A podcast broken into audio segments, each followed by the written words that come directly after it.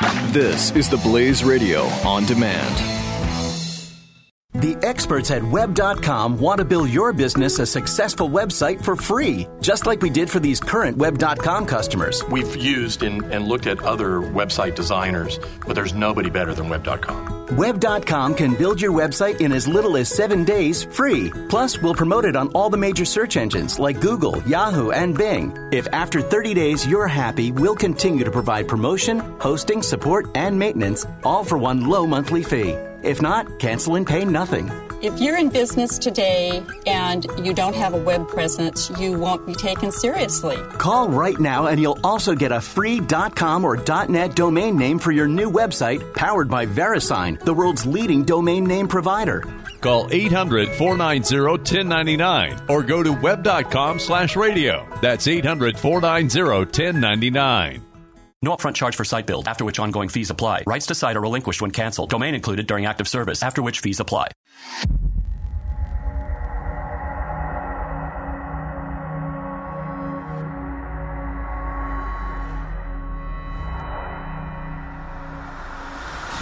Easy. Welcome to the uh, program.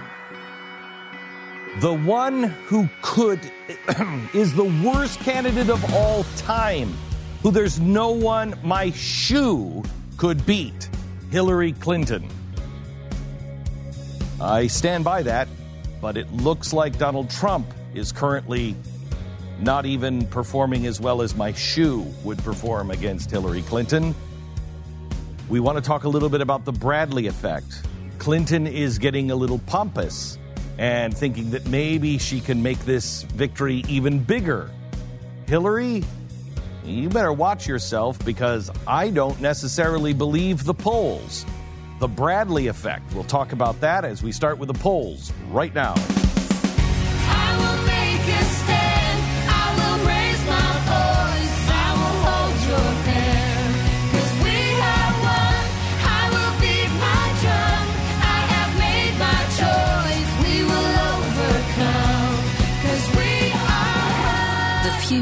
Of entertainment and enlightenment. This is the Glenn Beck Program. All right, we want to take a look at the uh, polls with uh, Stu uh, because the poll numbers. Uh, the poll numbers are not looking good, and really, w- where they're not looking good is uh, Congress and uh, the Senate. At least that's what I'm hearing. But every time I hear something, I go to Stu, who's actually looking at all of the polls, and he's like, "No, that's that's not right." Uh, well, I mean, I, I don't always say that, unfortunately. Yeah, I mean, I think right now the Senate does is not it's not looking good. It's moving towards Democrats. Um, uh, the polling is showing that a pretty substantial move recently. What we've seen throughout this is that the Senate candidates have performed better than Donald Trump in almost every case. There's a few exceptions of that um, where there's a strong Democrat running. Uh, you know, uh, Indiana is an example of that where Trump has done uh, better than the Senate candidate. But largely, uh, you've seen the Senate candidates for Republicans outperform Donald Trump. Um, and the question is if Donald Trump stays competitive, that it looks like that will hold the Senate for Republicans.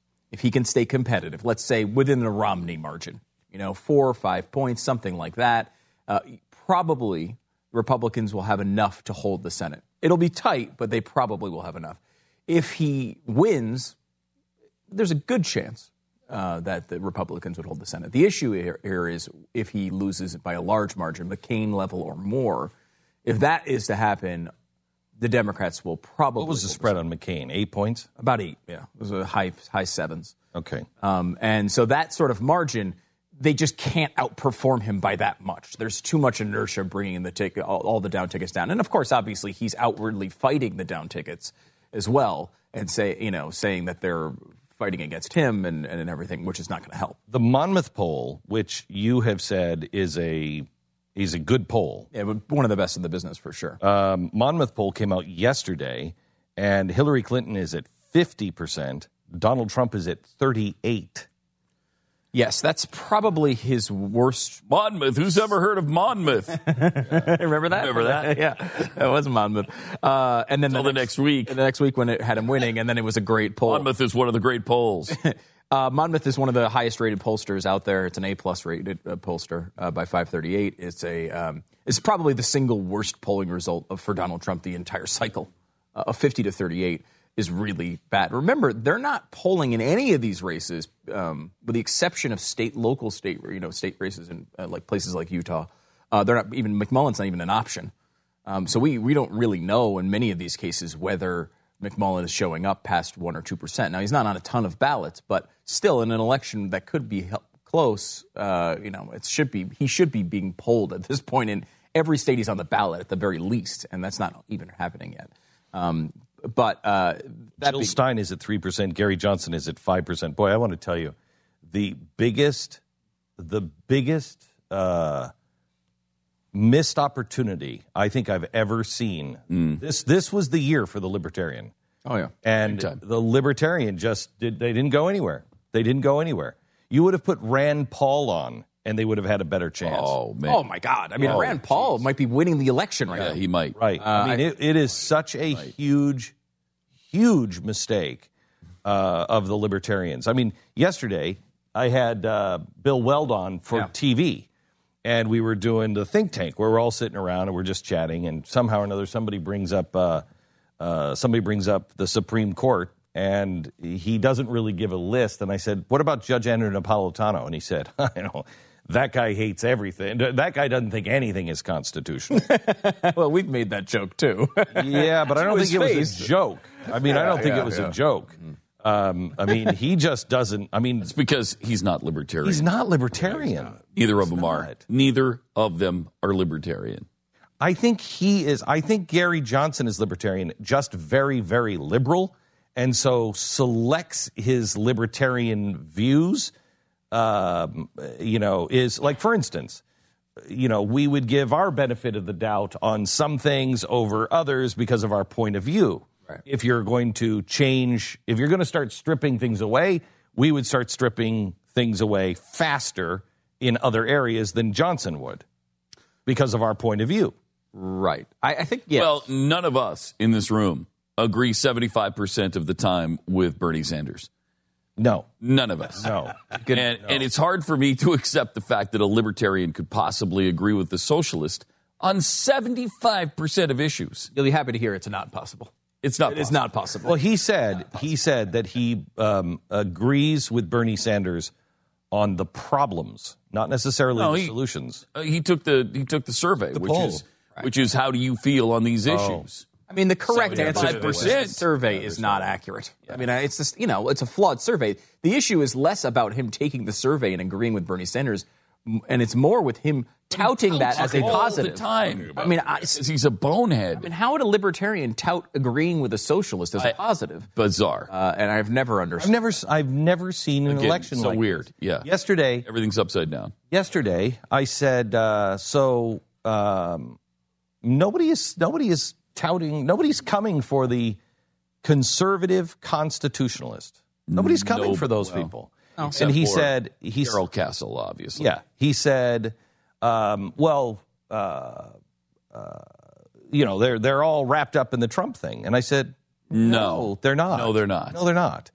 And uh, I said, in the Trump thing, right? I said, "There's a lot of people. How do they not get it? No, right? They, do they don't. Have you ever seen more clueless candidates? no, this? all of them are clueless. I mean, nobody, and the media is too. No one understands the conservative that is a constitutionalist, that is actually a small government, wow. constitutional conservative. Nobody understands that. And um, I said, so he said, there, there's a breakup coming. He said, depending on what happens with Trump. He said, uh, but if Trump loses and he decides to go the rigged way, he said, we are in for real trouble. And the guy that we had on yesterday from Pendulum, Roy Williams, he said if he goes for rigged or even soft pedals rigged, real trouble that we should we should prepare ourselves to find ways to get around so we don't kill each other uh, because we don't have to. Um, He's already soft pedaling that. He can't stop talking about that. What the rigged, rigged election? Thing. Yeah, he said if he, he does goes. that, he said he's going to put a deep fracture into the republic. And I think he's going to because his He's already doing thing- it. Yeah, his television thing is coming up, and that's how he's selling it. I'm the only one that will tell you the truth, and I'm the only media source that you will ever need. Um, and um, uh, so, anyway, so Weld said that the party will fracture, and it will fracture into the Trump people and then the Bush people. And I said, Well, what happens to the conservatives? And he said, Oh, well, they're with us. Well, no. No, they're not. Um, as evidenced by your, what is it, 5%. No, they're not with you. You're, everybody here is splitting the socialist vote. that's, all the, that's all that's happening. Uh, Jill Stein, Gary Johnson, even Bernie Sanders, Donald Trump, Hillary Clinton. They're all splitting the road to socialism, big government vote. There's no one that is saying, let's go the other way. I mean, I, I think the two options that are saying that would be McMullin and Castle.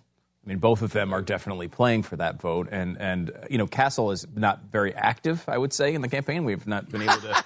To, uh, to fight, get the guy on the air at times. I was like, I was saying he should have a tent out in front of our studios. We're the only guys that have mentioned him in this entire campaign. He should just be every day when we walk in. He should be like, And "Hey he guys, am I on on. today? Am I on today? Do you need me on? I'm going to be out here in my tent. I'll be out here in my tent. I got a sleeping bag. I'm right here. I'll come on anytime you want. That should be the Darrell Castle approach. Yeah. Uh, yet we call him and don't hear back for weeks. Uh, so whatever. I mean, I, you know, look, he, which is which has taken my vote, and I've gone, oh, I can't vote for this guy because he's not serious about it. I mean, it seems like he, you know, look, He's not serious Your about party it. life is difficult. A lot of times you have to you have to run people. You know, he and he's been a longtime party activist. He's one of the founders of the Constitution Party. So it very well might be that like That's why I'm leaning McMullin, though. yeah, but but Evan is out there and he's You doing- were the one who talked me into Darrell Castle. I know. And now I'm trying to talk you back into how can it, what will it take to get you into Evan McMullin now? So I don't know. I mean, I, he, and he's been obviously he's the one you know making noise right now. I mean, he's at another poll showed him uh, right. uh, I don't have the in front of me, but he's been in he hit twenty nine percent in a poll. He's one point behind uh, in Utah. Can you believe that? I mean, it's incredible. One point. We talked about this Guy's been uh, campaigning for three months. for three months, and when he announced he Got had no money. hundred Twitter followers. Yeah. hundred. Now he's at 70,000 or something. Something close to that. I mean, and, I think if it if if you know if he had money behind him and he had Oh, a yeah. campaign, he he could he actually got Romney donors going. he could actually He could make the a Mountain dent. West. Yeah, he could win good. Utah. He three might win. Utah anyway. He could also win Idaho. Yeah. maybe Nevada. Wyoming. Uh, and it's uh, here's the thing too. We talked about this on Pat and Stu the other day. He has McMullin has two things working for him. One, terrible candidates, historically terrible candidates, and we all knew that when he got into the race. That's why he got into the race. The second part of it, though, is he's conducted himself very well. Yeah. For a guy that's Yes. never run a race, never ran for office before. The, he's done a really good job. He's he hasn't Wicked screwed smart. up. He's smart. He knows the stuff. Unlike many of the other candidates in the race, he knows all of the facts. He and when he understands doesn't the know them, policy. he doesn't pretend to. right. I mean, he's like done a good the job. Dugan thing last week. He, Yeah. he admitted, yeah, I don't, I don't know who that is. Yeah, and so I mean, largely I asked like that. something. I asked something of Weld, and I let him go yesterday because I mean, once he said Theodore Roosevelt, I was like, okay, well, if that's your favorite president, then uh, you're not We're done. You're not a libertarian. You or you don't know anything about history. And I mean, he clearly knew history. I mean, he was quoting the Constitution at Yeah, length I yesterday, uh, and he also mentioned Reagan. Uh, it was a, you know wasn't the only person. You just heard Theodore Roosevelt, and then your volume went off. But he also mentioned Ronald Reagan. yeah, He I, worked d- I really didn't hear him after that. Right, and I- it was weird. It was it was like, are you still talking? Because I can't hear you anymore. And sadly, it was 45 minutes of that. I know. Did anybody notice that I was kind of like, I, I'm out of questions. Uh, Stu, you got anything? Jeffy, we did notice. Yes, thank you. hang on. Uh, you have a book to read or something, Bill? Because I was just I, I heard that and and it was it bummed me out so much. That's what it was. Yeah, I It was just bummed me out so much. And there were a number of things like that for me Yeah. in that interview. Well, the idea of, and he came back. I said to him afterwards, I said, I have to tell you, I, you lost all of us, uh, you know, with your healthcare thing. He said, What do you mean? And I said, Repeal and replace, and and you're still. What kind of libertarian point of view is? Well, we're going to replace it with something the government does. And he said, No, I said I wanted to replace it with the free market system. And I said, That's, That's not, what you said. That's, not what we, not heard, heard. at least. I heard he wanted to fix it. I didn't even hear he wanted to repeal it. Yeah. I heard he wanted to fix Obamacare. I- so if he wants to, Yeah, he said, because he said afterwards, I Wow. said, wow, well, we did not hear that at all. We did not hear that Not at at all. all. You just said you didn't hear anything he said past the time you said theater. Well, I was Roosevelt. doing Of that. I. I should have said Pat and Stu and Jeffy said they didn't hear that at all. uh, now, this um, blinds.com. We're going to get to the poll numbers here in just a second. Uh, we've all used blinds.com, and if we can do it, so can you, because believe me, Stu, you handy at all at the house? What's the handiest thing you've ever done at the house? Uh, I well, if I call a certain phone number, a man shows up and starts doing things at the house to right. fix things. Uh, it's pretty cool. That's the handiest handy. thing you've ever done at the house. uh, I call Stu's phone number and ask him for. I his, mean, we uh, are handyman. really, we are really bad. Yeah. Blinds.com has changed the way window treatments are purchased, making it simple and mistake free. Tanya and I used Blinds.com. We used a design consultant who was a very big help, and they have 100% satisfaction guarantee. So even if you mismeasure or you pick the wrong color, they remake your blinds for free. Blind shade, shutters, drapes. Get made to order custom blinds without paying the custom prices at blinds.com. Plus, you'll receive a site wide 20% discount now through October 31st when you use promo code BECK. Go to blinds.com, use the promo code BECK, get your 20% discount now through October 31st. That's blinds.com, promo code BECK. Blinds.com. The Glenn Beck Program. Mercury.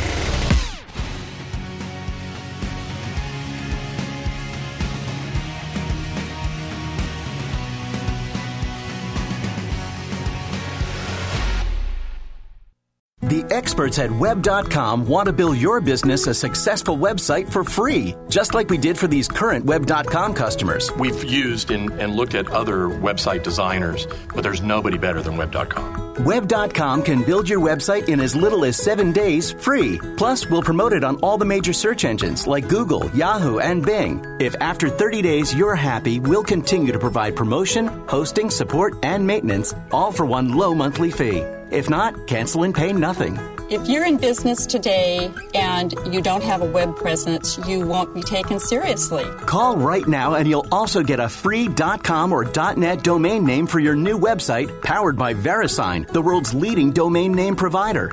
Call 800 490 1099 or go to web.com slash radio. That's 800 490 1099. No upfront charge for site build, after which ongoing fees apply. Rights to site are relinquished when canceled. Domain included during active service, after which fees apply.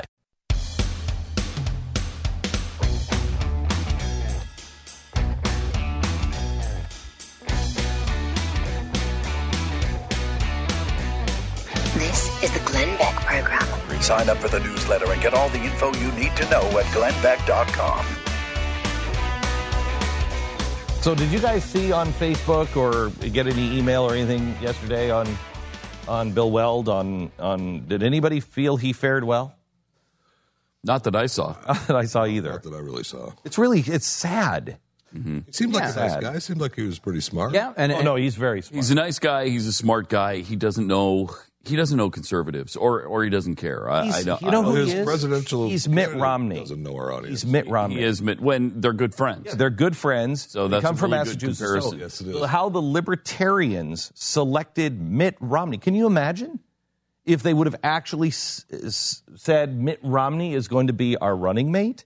Now, that would have been smart if you had somebody who was like Judge Napolitano, who is uh, who is you know just hardcore Constitution. We're not going no favorites either way, left or right, and then bring a Mitt Romney in to say, well, it's going to kind of moderate all of this to try to you know let's be a little progressive in our thinking that we're not just going to strip the government clean overnight then it might have been right. But what they're doing is they're putting a Mitt Romney in with a guy who is also a leftist thinker.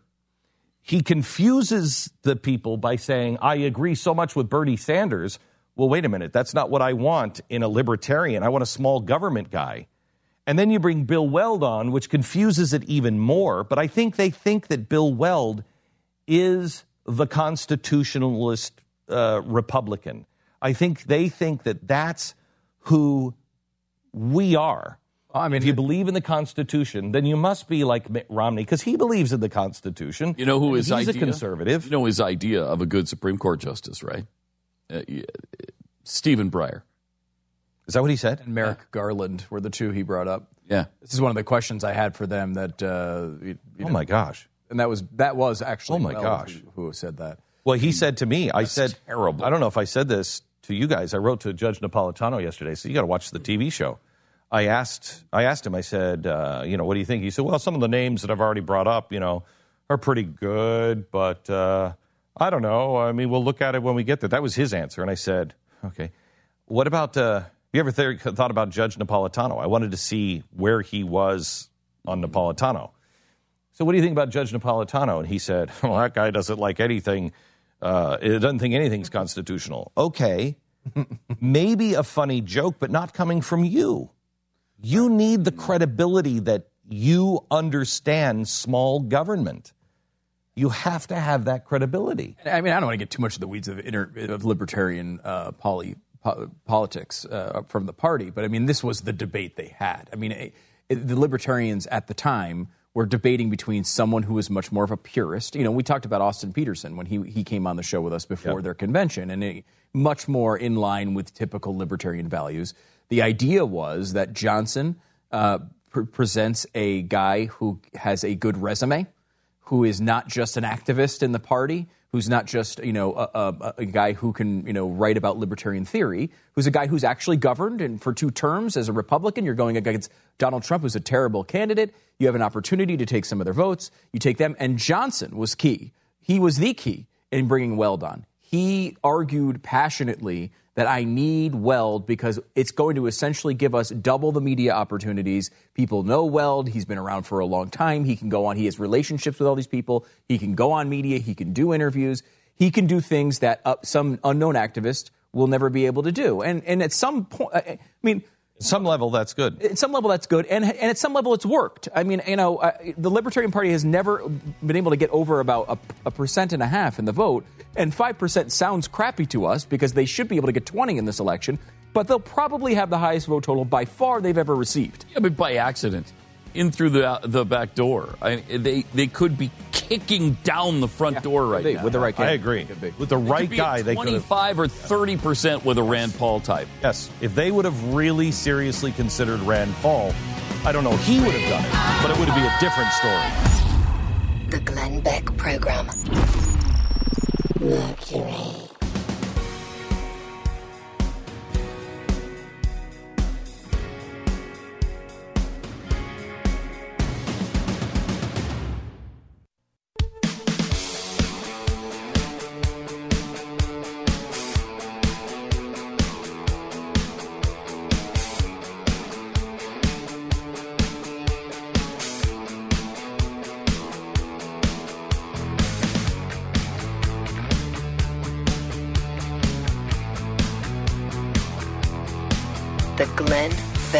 Yeah, Program. right. All right, let's. All right, let's let's get to. We have so much to talk about today. I want to talk to you a little bit about the Ted Cruz retracted tweet, and is that positioning? Is that a mistake? What was that? Um, uh, you know, there's a possibility that Ted is trying to position himself as after the election, it's time for a new course. I, and I think I don't. we'll wait to see what that. I mean, I I am off the uh, I'm off the train of of somebody coming in and people? trying to be Yeah. yeah. and trying to be the leader on on something when you uh, anyway we'll just move on. Um, give me the give me the poll results here, Stu, because I'm worried about something um, called the Bradley effect on both sides. For instance, those people because there's a backlash now if if you don't say you're voting for Clinton and you're on the left, they'll bash you and say, you know, you're just for Trump. It's worse on the right if you say you're not going to vote for Trump, they will bash you. So I'm not sure that the poll numbers are right because do you want to go through the hell of just not Just, just go along with it. Just go along with it. And how many people don't even want to admit to their own family or their own spouses that will go in and pull the lever on the right for someone else, or they'll say they're for someone else, but when they get into it, they're like, I don't want Trump in, so I know I said I was for Jill Stein, but I'm going to vote for Hillary. We're definitely seeing that beginning. Um, right? Yeah. They're just going to go, they're going to pull out of these. I'm saying that I'm voting for, you know, uh, Gary Johnson, but I'm going to vote for Hillary because Hillary is the one with the third party lean. She's got a much, she's pulling much stronger from the third parties than Donald Trump is. Most polls show that. Right. So they're they are appealing to her. You got everyone should celebrate the third party because they're not hurting Donald Trump in comparison to how they're hurting Hillary Clinton. The spread becomes wider when those parties are left out. Um, but the same can be said with Donald Trump. How many people will say I'm not for Donald Trump. Right. So the, this goes to the Bradley effect. Start, let's start there. Tom Bradley, he was the mayor of Los Angeles. This is back in 1982. He was running black. for governor. He black uh, black guy running for governor um, was ahead in all the polls. Wound up losing the election. The belief was that people in the polls did not want to admit they were voting against the black guy because it would feel like they didn't want to admit they were quote unquote racist, but then their racism really showed when they got behind the curtain. Which is such crap. What they didn't want, possibly, mm-hmm. what they didn't want is they didn't want to have the argument or be called a racist. Right. I mean, when they just didn't agree with the guy. It could be that too. Right. Right. Um, and so that is the Bradley effect started there there are there's some examples in that era between the 80s and even into the early 90s a little bit where it seemed like it was a thing. Um, there has not been an example of this particular type of thing because, in a long time. Because what the media is calling the Bradley effect is racism. Yes. That you're racist. I don't think so. It is a natural avoidance of conflict in your personal life until you close the curtain. So this, the country is so divided that you are a racist if you don't vote for Bradley. Okay? And so if you if you just don't agree with him, but you're not a racist, you just don't agree with him, just go along and say, "Yeah, I'm yep, I'm with you." And then when the when the curtain closes, you're like, "I don't agree with him." It's not racism. So if it's racism, then it doesn't apply. But if it's if it's actually political correctness, that you're tired of political correctness, but you're so tired you've just given up. And you're just saying, for instance, yes, I'm for I'm for Trump because you don't want to beat up by the pro-Trump people. Or you are actually pro-Trump, but you're but you're saying to your friends that you're Hillary. You just hate Hillary so much. You're just like I'm I'm going to go for Trump, but your friends will kill you if you say you're for Hillary. Yeah. Okay. And I think both of them have this. I think Hillary has the possibility that there are so many people, we've talked to them, yep. so many diehard Democrats that despise her, despise her, but they are so afraid of Donald Trump. The same thing with the Republicans. They despise Donald Trump, but they're so afraid of Hillary Clinton that could shake apart once the curtain is closed. It could. Um, you know, there wasn't really um, a sign of that in the primaries for Trump. He typically underperformed his polls in the primaries. Again, it's a different audience with the different options. Yes. Um, there's a, there's so people have talked about this two ways. The way you're talking about it with Trump, in which you know people uh, don't want to have the the issues of saying I like Trump, so therefore they say they like Hillary and they get it behind the curtain and they vote Trump. The other one that has been discussed is people who are saying they like Trump because I want to shake things up, I want to bust things up, I want to burn this thing down. When they get behind the when they get behind the curtain and it becomes real, and they realize yes, they will. You know, I don't know if I can pull the trigger for. They will.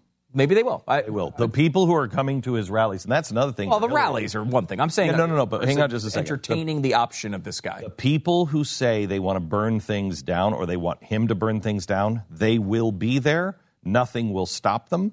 And if Hillary Clinton thinks that she's going to uh, just just just take it, you know, while we're ahead, you know, they're now talking about expanding their lead. That is the dumbest thing I've ever heard.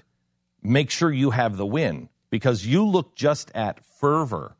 The Trump people, the people who are diehard Trump, there is nothing that will stop. You could have, you could have nothing but uh, uh, airplane propellers surrounding the voting booth, and the Trump people will be like, "I'm walking through those blades." Yeah, but everybody's made into salami. Have you seen all the the dead bodies that have been sliced up? Yeah, I'm trying.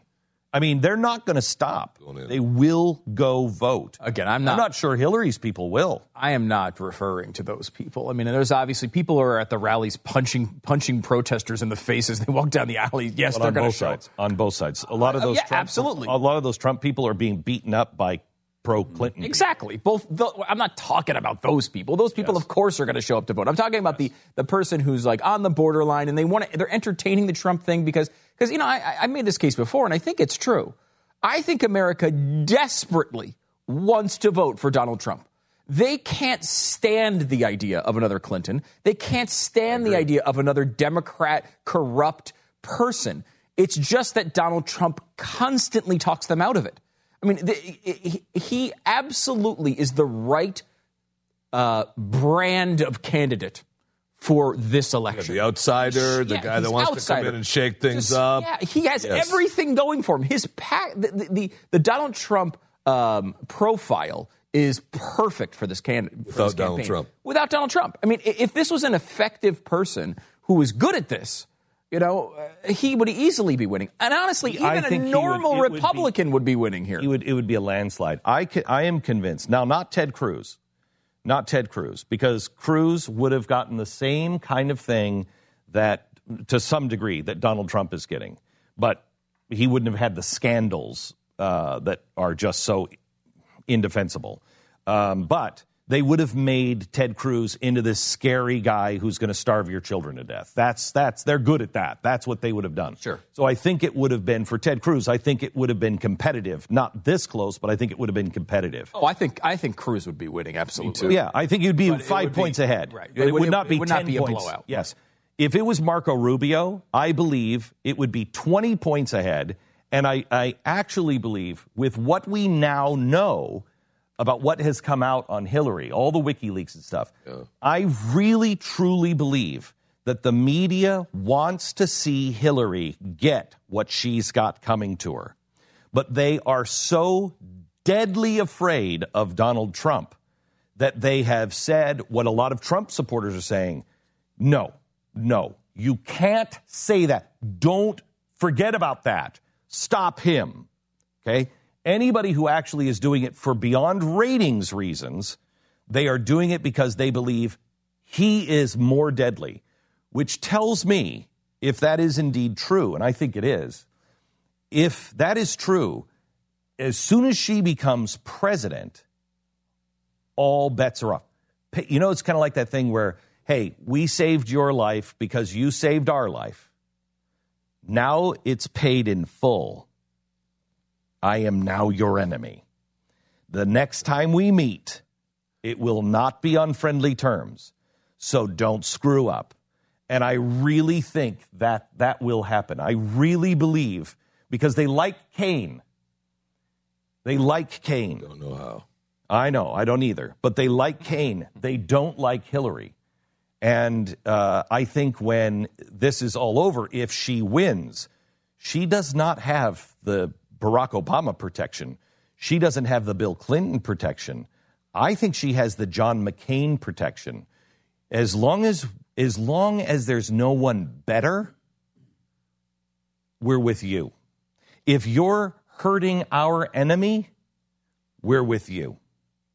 But the minute you start, uh, the minute we've got somebody else that is an easy fit that we like, that's slightly better than you, you're dead to us. For instance, I get a lot, I get a lot of posts. Glenn Beck sold out to the media. He thinks he's. Are you kidding me? You don't think I know? You don't think that I know that any of these these people who happen to be uh, saying good things about me now, the minute Hillary is the president, and I say that's unconstitutional, that's wrong, you think they're going to like me? No, of course not. It's the John McCain effect. And anybody who doesn't learn the John McCain effect, as long as you're on their side helping their person, they love you.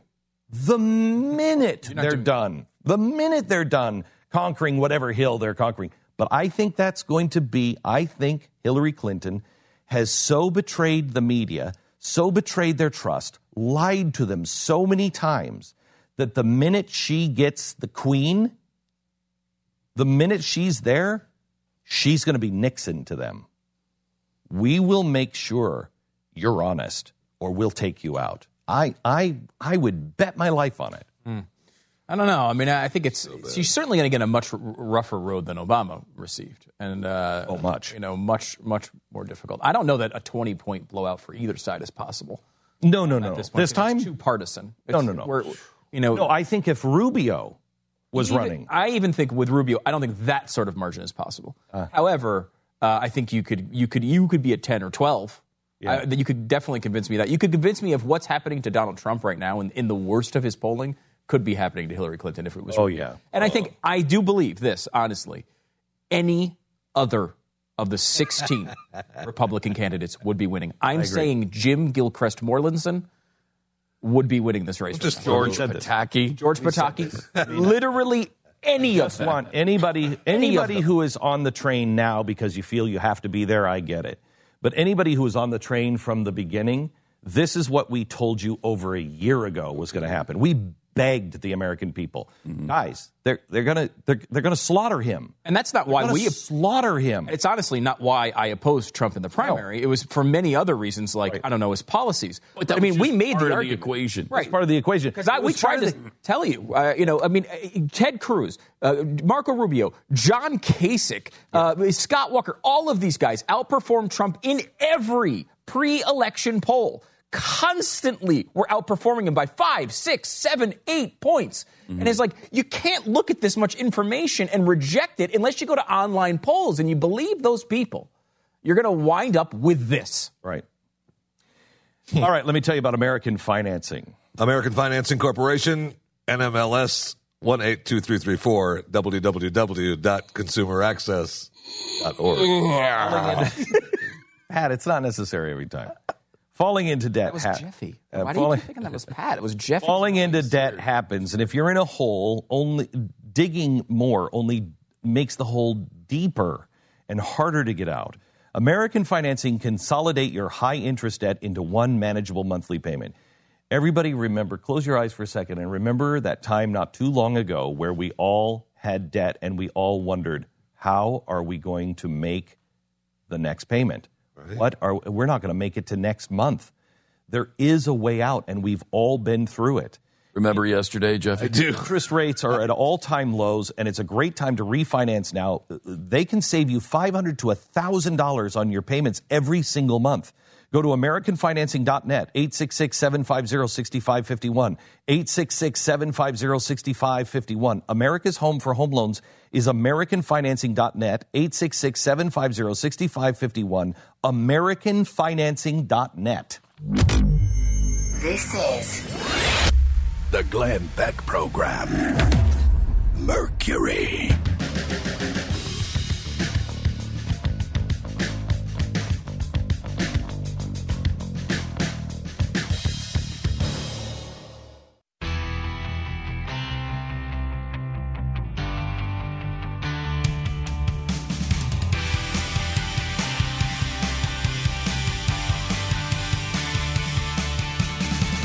The Glenn Beck Program. All right, Stu, are you seeing any um, any effect of uh, damage being done to the Republican in House or Senate? You know, they, they were threatening last week uh, or this weekend the Trump the diehard Trump supporters that they were going to go in and they were going to trash the GOP and they were going to make sure they were going to work against the GOP in uh, the House and Senate races. It's a strange argument from a candidate whose main, uh, you know, positive point is supposed to be the Supreme Court. I'm not exactly sure how he'd get anyone confirmed without the people down ticket. It's why, but see, this is why I've said you have to be careful who you're standing with. There are a lot of people that do not that there there is a I don't even know what it is, 10% of the Trump crowd that is not who you think they are. And they are the most vocal. They are more alt right. They are burn it down to the ground, and they mean burn it down to the ground. They, they, they will yeah. destroy it all. But that's not the average person that's voting for Trump. Have you seen any effects of this? Is this happening at all? Are those poll numbers weakening more than they should be? Uh, perhaps a little bit. Um, I think you're seeing now a big move towards the Democrats in the Senate. Which can we can you go over that with us a bit next hour? We'll do that next. This is the Glenn Beck Program. Mercury.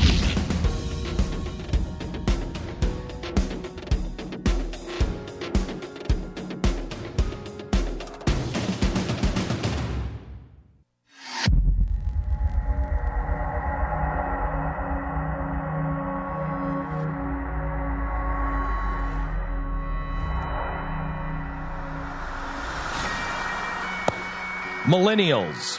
Don't count millennials out. Millennials are the hero generation. They are just biding their time and looking for someone that will stand up and say, let's go this way. Um, Hillary has mocked Catholics in leaked emails. And then there's Donald Trump. A lot of me, uh, millennials are saying, especially Christian millennials, where do I go? And they're staying home. Audrea Taylor of Because I Care, a campaign that's online now, joins us uh, to explain millennials, how they're thinking, and what the millennials need to do to create a better world. And we begin there right now.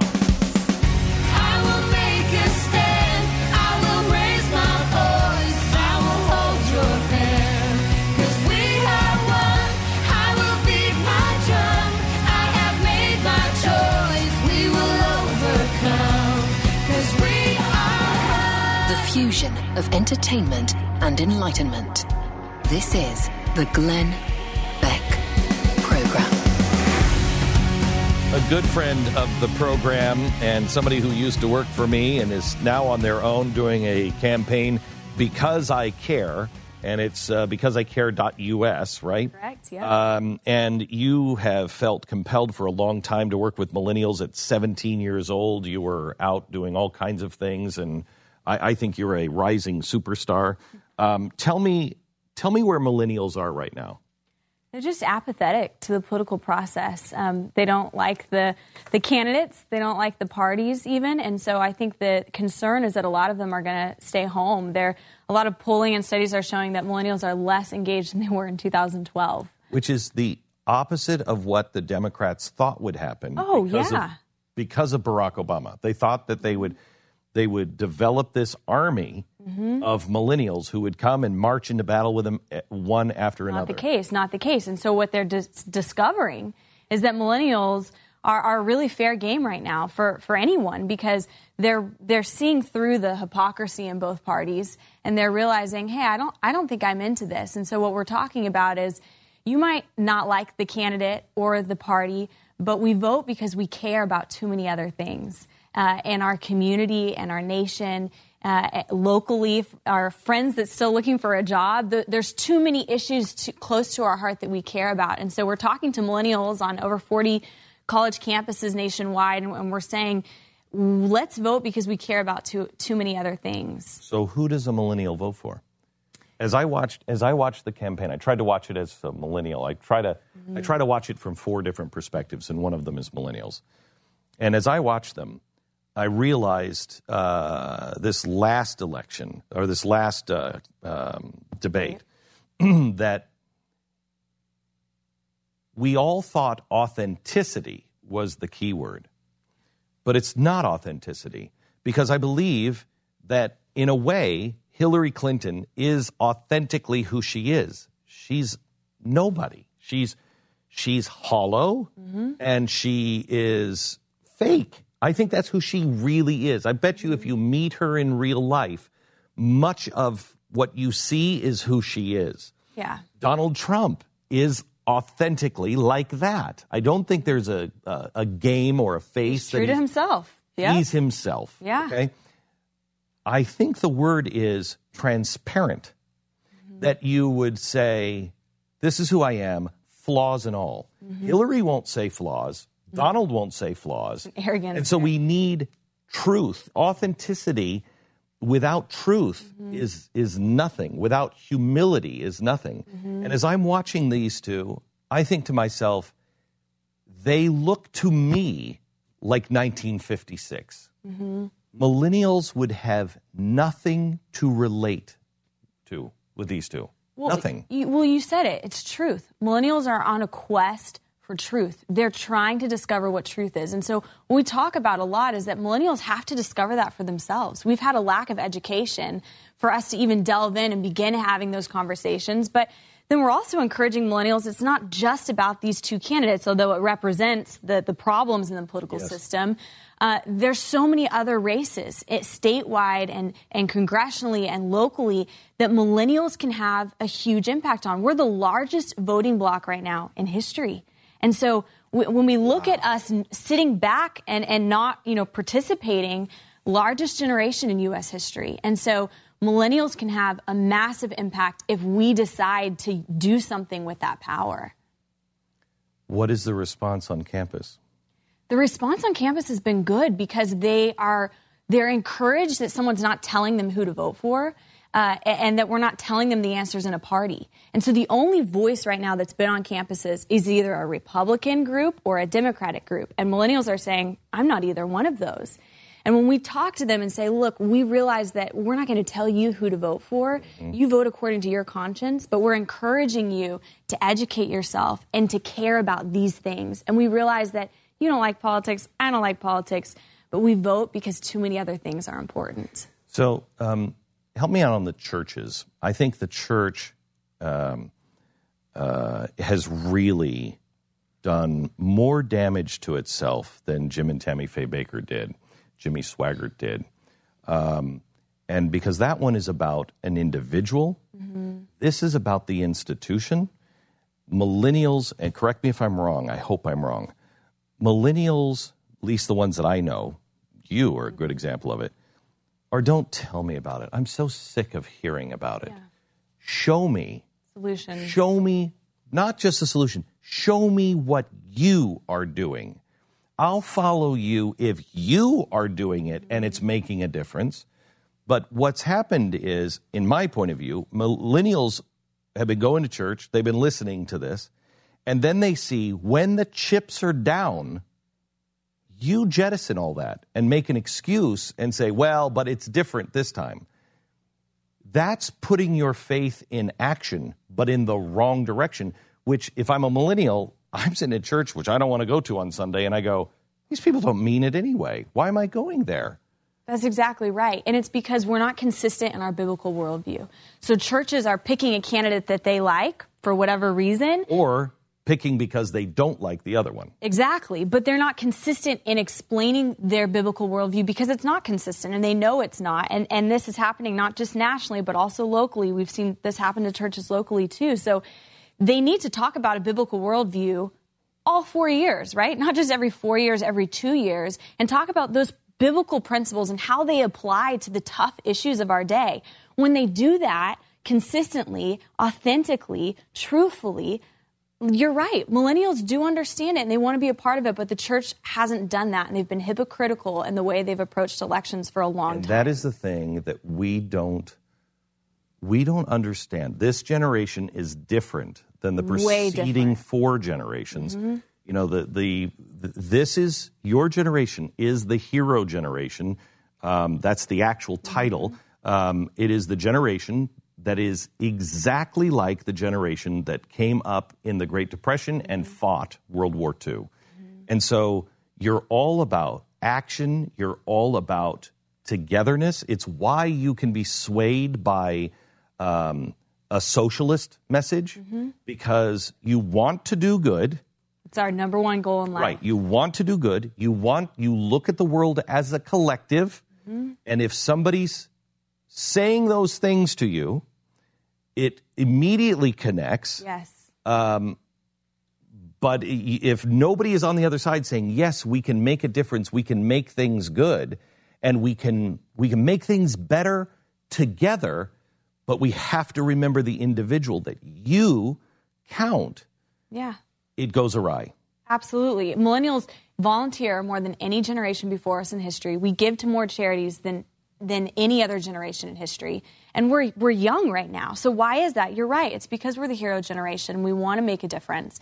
And so we, we have to connect that to, to voting and help millennials understand that, that part of your civic responsibility and part of you making a difference, part of the way that you love and serve and care for your neighbor is, is in the voting booth and the, and the way that you elect your leaders and, and who you elect to represent you and delegate that authority to. So um, it's absolutely right that we are the hero generation. That's, that's what we want to be. What is the number one, if you listen to the parties, the number one thing – that millennials want is free education. Is that true? No, I think it's a lack of education and really understanding. Millennials want everyone to have opportunity, and they don't understand that the best thing to create opportunity is a free market system. And, and it's not free handouts. It's, it's a system that is, is so prosperous that it allows for people, you know, to work their way through college and, and to do it themselves. But I think uh, for a long time, we haven't talked to millennials. We've talked about them, but we haven't really spoken to them. And there's other people that have, and they've done it really well. And yeah, their teachers have yeah. talked to them. Their teachers yeah. have taught them that socialism is superior to capitalism. In Christian colleges, yes. Christian universities. Oh, yes. Yeah. I've talked to people. Uh, I've talked to people at Liberty, and I've talked to. How do we overcome BYU. That? How do we overcome it?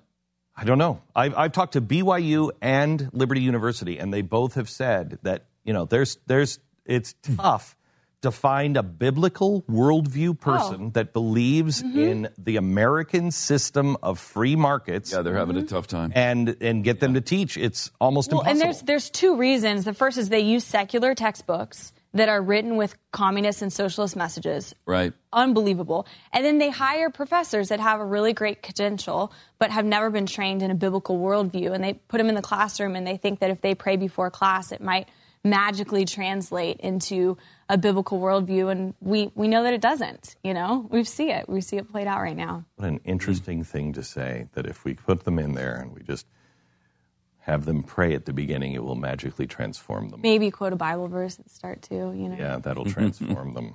So, um, are you registering people? Yeah, so what we're doing is we're working on 40 Christian college campuses across the country.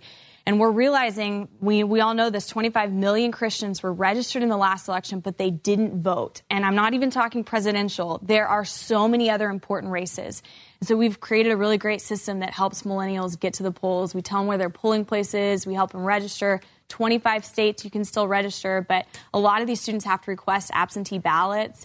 So this is a great tool not only for college students, but also for Christians to share and, and make sure that, that people get to the polls. Th- This is too important of an election for us to allow two candidates at the top of the ballot to define the rest of our decisions. Bef- Before we've educated them, do we want them to vote? I mean, I'm a nervous about that, frankly, because, you know, like you said, they they tend towards socialism right now because that's what they've been taught their whole lives in school. I just lean- have to echo.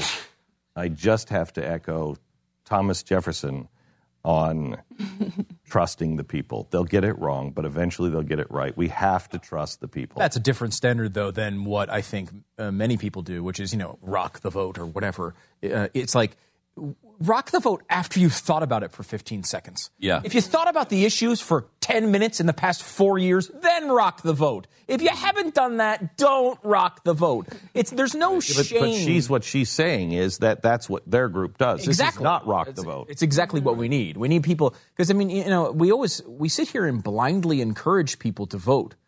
It's actually a terrible instinct. Oh, absolutely. well, and that's should the thing. not be voting if you don't know the, anything about the issues or candidates. Yes, and like, exactly what you said. Rock the Vote does you know hundred campuses, right? But they they don't educate, and so we've started with a smaller number. We're on forty. We're sponsoring educational events on these campuses, and then we're feeding them a lot of messages that go in line with what are these principles? Why why are the reasons? Uh, that we should vote and, and really covering those because yeah we want to get out the vote How can we uh, help you get the word out? educated have people go to becauseicare.us and, and just check out what we're doing. Share it with your kids, uh, with your college students that are on a campus right now, or even with Christians, maybe within the church that, that might think about voting but, but don't get out and actually do it because it's too important for people's communities, for your, your local government to sit this one out. Becauseicare.us. Remember that, becauseicare.us. I'm uh, on my way to TCU this week Awesome. to spend uh, an evening with the students out there to hear where where they're at. What should I expect? I'm actually kind of I'm a little nervous. I think they're going to be really eager to have a conversation with you. Millennials are are eager to learn uh, and learn from people that they. I don't want to teach. I want to learn from them. I really want to learn, and I, want I because I believe millennials, and I hope I'm not disappointed. I believe millennials are more like you.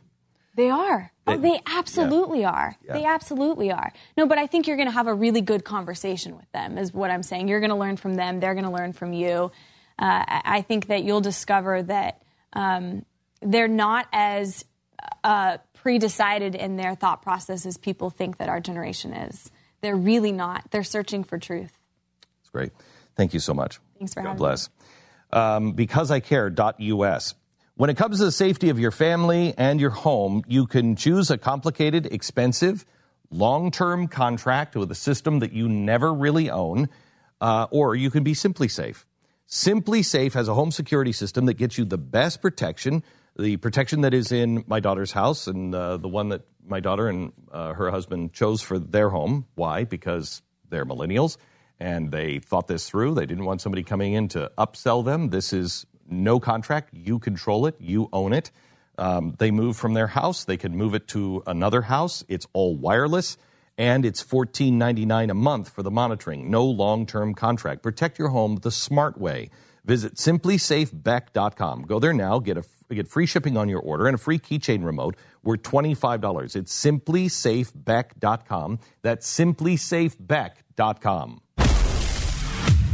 Glenn Beck program. Triple eight seven two seven back. Mercury.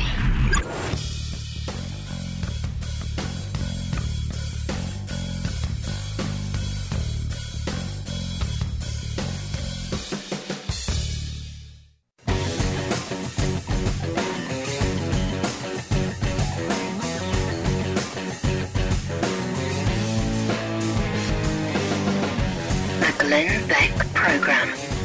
Let me go to Billy in Pennsylvania. Hello, Billy. You're on the Glenn Beck program. Uh, hi, Glenn. How are you? Very good. Hi. Um, I just wanted to call in and give you my opinion. Um, I am a millennial. I'm 24 years old. Um, I'm a Navy veteran, uh, married, raising two small children with strong Christian values. Um, I just wanted to give you my opinion. I'm the president of a pro-liberty group at my college, and um, through the millennials I've come across, I think more and more of them are very liberty-minded. They just don't really know that they are liberty-minded. Like they agree with a lot of our uh, points of views. They just uh, Yeah, we're hor- never we really heard of a libertarian. horrible. We are horrible at expressing our point of view, at marketing our point of view, at at reaching out. We have been painted liberty-minded constitutionalists have been painted into this corner. We're we are practically handing the the left the paint and the paint brushes. Um, Absolutely. and they don't like what they see. We're not appealing to anyone because, quite honestly, right now we're not living it. We're Absolutely. saying it, we're not living it. Thanks, Billy. I Yeah, and- appreciate it. Oh, wait, go ahead. Oh, sorry, we hung up on too, too fast. I'm sorry, Billy. Thank you for your call. Well, there may be a little bit more education that needs to take place uh, because we have a report today that 32% of the millennials uh, were surveyed uh, believe more people were killed under Bush's presidency than Soviet dictator Joseph Stalin. I mean, and Mao. That's And Mao. unconscionable. that is amazing. Uh, because Bush killed more people than Mao and Stalin combined. Do they know that? Yeah. Over a hundred million people. Well, but see, you know what that is? Again, that goes to you. Education. They did not learn anything about Joseph Stalin. They did not learn anything about Oh, that's Mao. what that article. I think if that's the same one I read yesterday, that's what the article goes on to explain: is that they don't understand the dark side of communism at all because they haven't been taught it. I mean, uh, 80% of baby boomers agree with the statement that communism was and still is a problem. 80%. 91% of the elderly agree with that statement. Millennials, only 55%. That's higher than I and thought. Then, and then you look at the you look. We're not talking me out of the millennials. I am not going. Look there. at the favorable between capitalism and socialism. They're more favorable, I think, in this survey to socialism than capitalism. Uh, that is because they are a we generation. It it is well, it's because they've been taught it their whole lives in yes, school. but it's also instinctive to them. When you see the when you see um, the uh, the problems that we have, what millennials their mindset is: look at the problems in the country and the world. It doesn't have to be this way, and all of the old people are arguing about stuff that doesn't make sense. They all say that they have a solution. None of those solutions make sense. And then a socialist rides up on their horse and speaks their language and says, We can solve this together. That goes right to the heart of who they are. Who they are are people that want to work together to solve problems. And, you know, the people that you, you see interviews with people that actually went through the Soviet uh, revolution.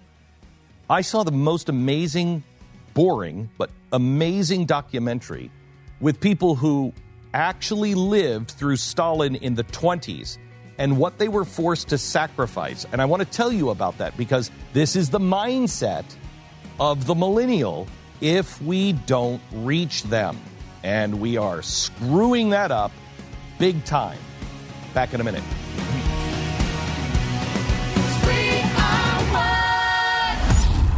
The Glenn Beck Program. Mercury.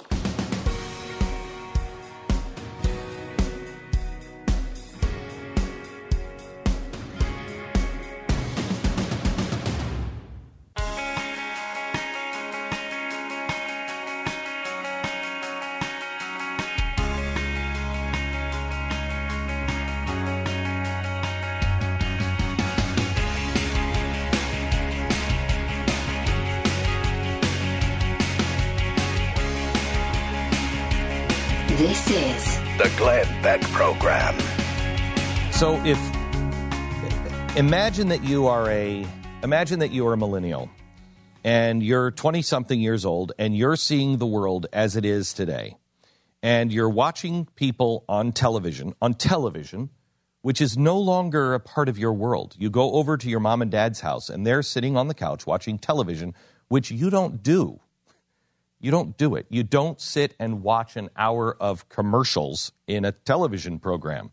And so it's already kind of cute and quaint. It's kind of like going over to your grandparents when they had the plastic on the furniture. You're like, they're just old. Don't, you know, just, just go along with it. Okay? So I don't know if it's quite that bad. it's pretty close. It's pretty close. Millennials do not watch television. I mean, No. they, No, they watch it less, but they do watch it. No, they do Not watch it. cable news. Not, no, Not I- cable news. Nobody watches cable news anymore. Yeah. Okay. Well, yes, they do. few. So the ones who are connected to to politics, they're watching cable news. So they come over in, from their world into yours, and you're watching cable news, and you're seeing usually two old white guys and a young person, a millennial, a girl, a hot girl who isn't talking at all like any of your millennial friends, is like old people speak. Mm-hmm. And you're rolling your eyes at her because you're like, total sellout. And the other ones, because you're like, "Th- this is so obvious. There's not, they're saying the same basic thing. They're arguing over things that, oh my gosh, I don't know how my dad does this. Okay? That's the world they're coming from. Then they go to their world where they're listening to Barack Obama and Hillary Clinton and everybody else saying that jobs are good. Hey, we're on the road to recovery. They're massively in debt. They have they are they've gone to college. All their friends have gone to college. Their friends aren't getting jobs. And let's not forget. If they are, they're underemployed. Yes, they're underemployed. They can't pay for their And let's not forget, they've been told that the debt they've accrued is somebody else's fault, too, which drives me out of my mind. The, their debt is not their fault, they believe. Well, which pisses me hang off. on just a second. They have now they see this crushing debt that they have. They accrued. Hang on just a second. All right. That the old world as they see it mm-hmm. has been encouraged since they were little. You got to go to college. When are you going to go to college? Where are you going to go to college? You got to go to college. Got to go to college. Everybody goes to college. Got to go to college. Got to get into a good college. Everyone in their life who they're now seeing represented on dad's, grandpa's TV set yelling at each other about a solution that they know won't work and they think to themselves i i mean this doesn't work. And i'm screwed with this debt. Meanwhile while everybody's been saying got to go to college got to go to college got to go to college they went to college. And where everybody where mom and dad said this is the best college this is a great college those people that mom and dad endorsed taught them that you didn't really incur this debt. And this whole system doesn't work. And so maybe I do know a little bit more than mom and dad. Even if they don't go that far, they know this system doesn't work and they don't want to become like mom and dad who are now in debt. Dad's still having to work. Maybe their retirement isn't coming through the way it was.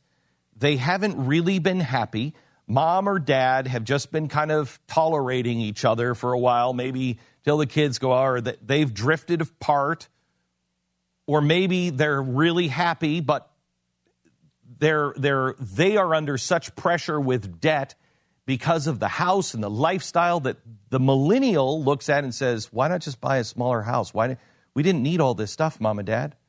We didn't. Why did you do that?" It would be great if that's the way they were I don't see That's the way they were thinking about these things. It doesn't seem like that's the way they're thinking about it. What is that? Good example of your generational Um, thing. So I'm telling you, of course, someday. they're being indoctrinated to think the other way. Right, but here let, us think about Some this. for a believe they're entitled to the house that mom and dad are You're living exactly in. Exactly right. I agree. Move out of that house. I agree with you. Why would I you agree bring with that you. up. That's a weird thing to bring up. Do you have I don't have any examples. Okay, no. okay. So I just my- You have five examples. You have five examples. Listen, the generational thing you've talked about many times, and this is an interesting, potentially an interesting example of it.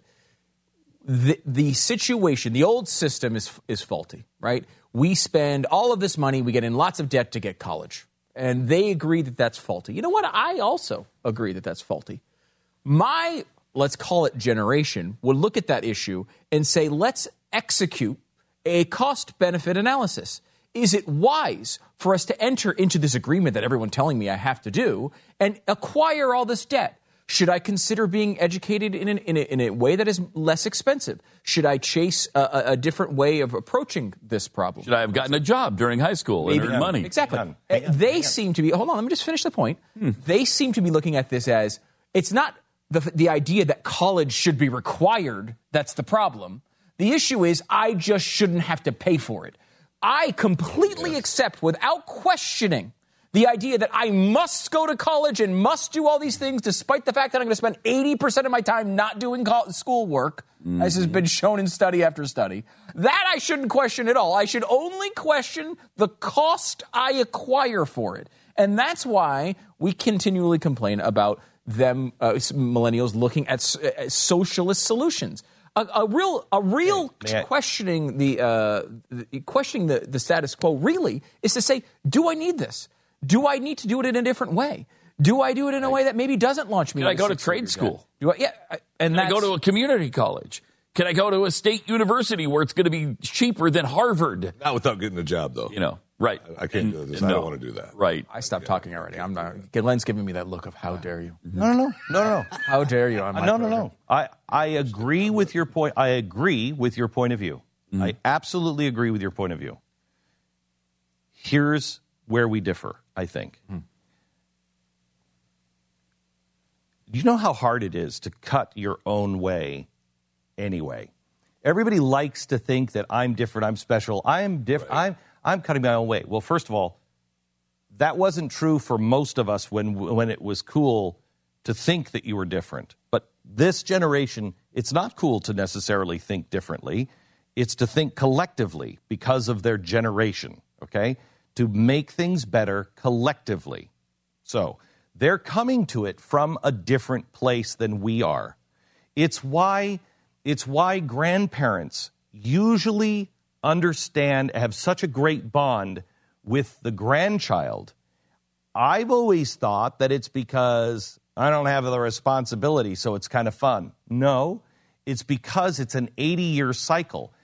Your experiences are closer than your, the experiences of your children. It skips a generation because it's an 80 year we me cycle. Okay? So the grandchildren um, are looking at things much differently. Our children are looking at things much differently than we are. We were more independent minded. Also, at the time, there at our time, there were more people like Ronald Reagan who were living this and saying, "Be this, do this."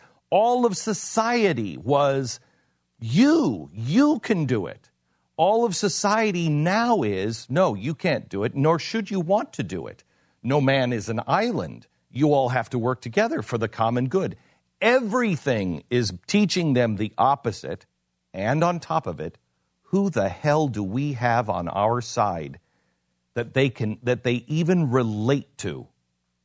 Because everybody that is on our side looks like me, sounds like me, does talk radio or a stupid talk show on television that only their dads are watching and they think their dad doesn't understand them. There's nobody positioning themselves on our side that's speaking their language or even doing anything but these crazy kids. Get off my lawn. that's who we're turning into to them. Where their professors are Well, all don't really want 'em on my lawn. all the professors are really super cool and telling them all the super cool things that they can do collectively. We're not. We're not. You're ne- we are never going to make an impact trying to speak the language of Ronald Reagan to a group of people who don't know nor do they care and in most cases have been taught he's a bad guy nobody's going to listen to we got to be more like Ronald Reagan. We need another Ronald Reagan.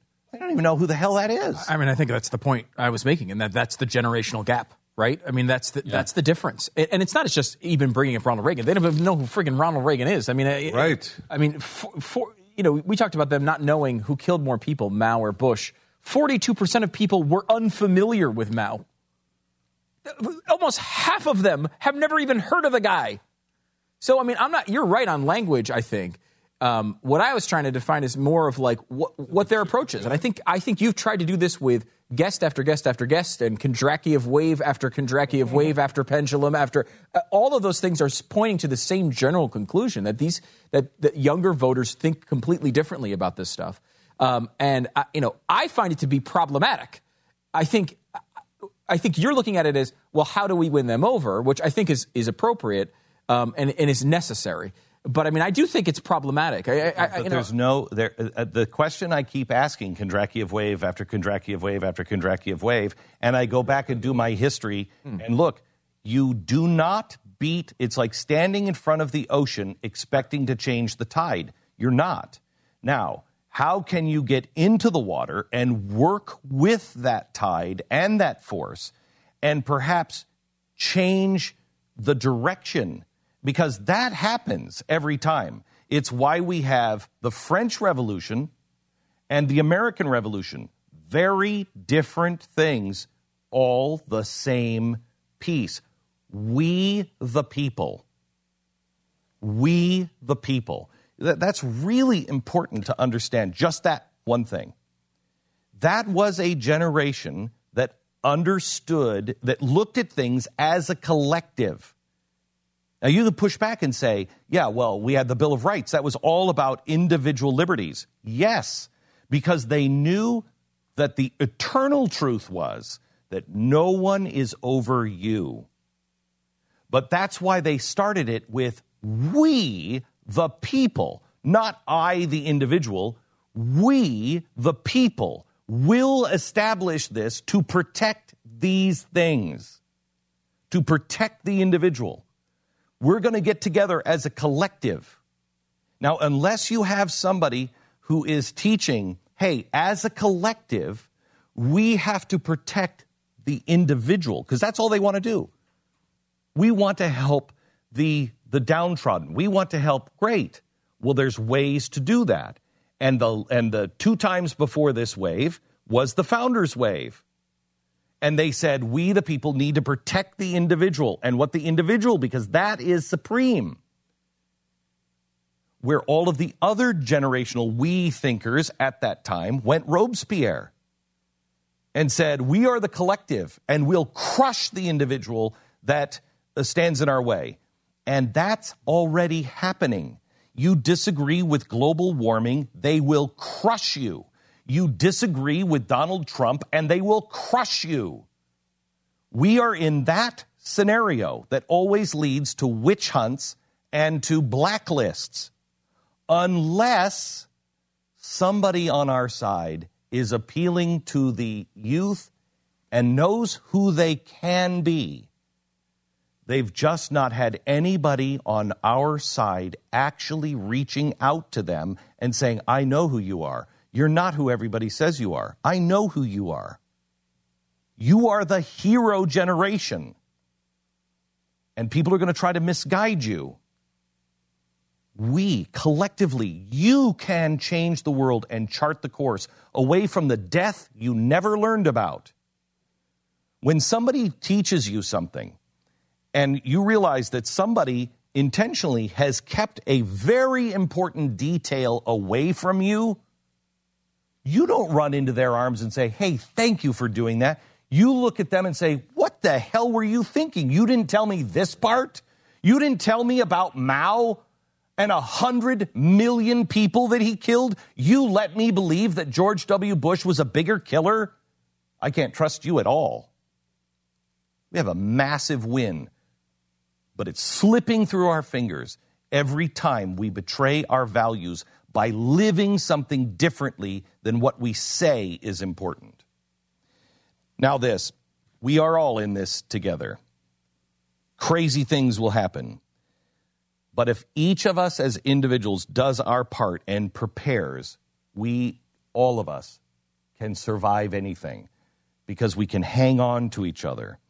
Make sure that you have an emergency food supply. My Patriot Supply is where my family has purchased ours. It's a Four week food supply, now only $99. That's 140 servings of easy to cook food that last up to 25 years. And the best thing is, you don't have to wait until the world comes undone. For the love of Pete, it is if you're if you're struggling because you know you're trying to make ends meet at the end of the month, you have 140 servings of food for $99. Or you just don't want to leave the house on the weekend. Right, and go to the store because your wife is gone. I'm just saying. Call 800 271 63, 800 200 7163, or go to preparewithglenn.com. Limit two at the special $99 price. 800 200 7163, preparewithglenn.com. This is the Glenn Beck Program. Mercury.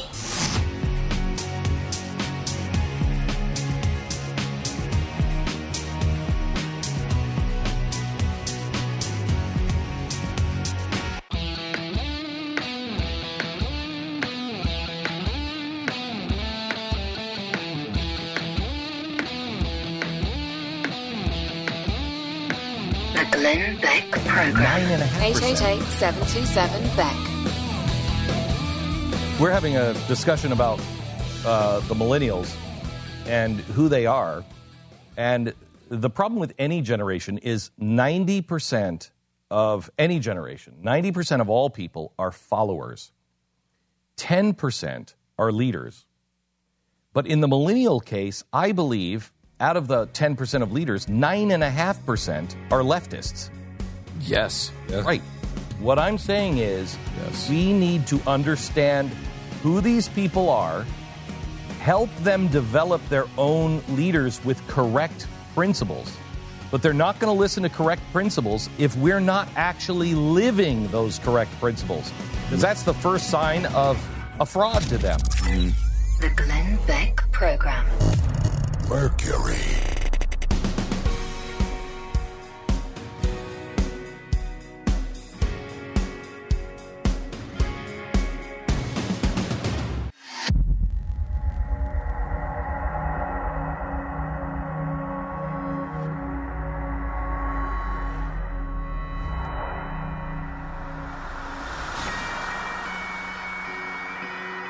the hero generation is actually the millennial generation. I'm going to TCU, university here in Texas, uh, today to talk to these millennials. It'll be a show on the Blaze on uh, Thursday. I have a a very different look at the millennials uh, and the role that they play on bringing the country together. They are essential. Um, Pat and I have had a uh, an ongoing disagreement, or I, I don't even a, a misunderstanding, I guess, uh, on why they play such an important role. And he just said to me right before we went on back on the air, "I get it. A light bulb has gone off." And I wanted to continue our conversation on the hero generation. We begin there right now.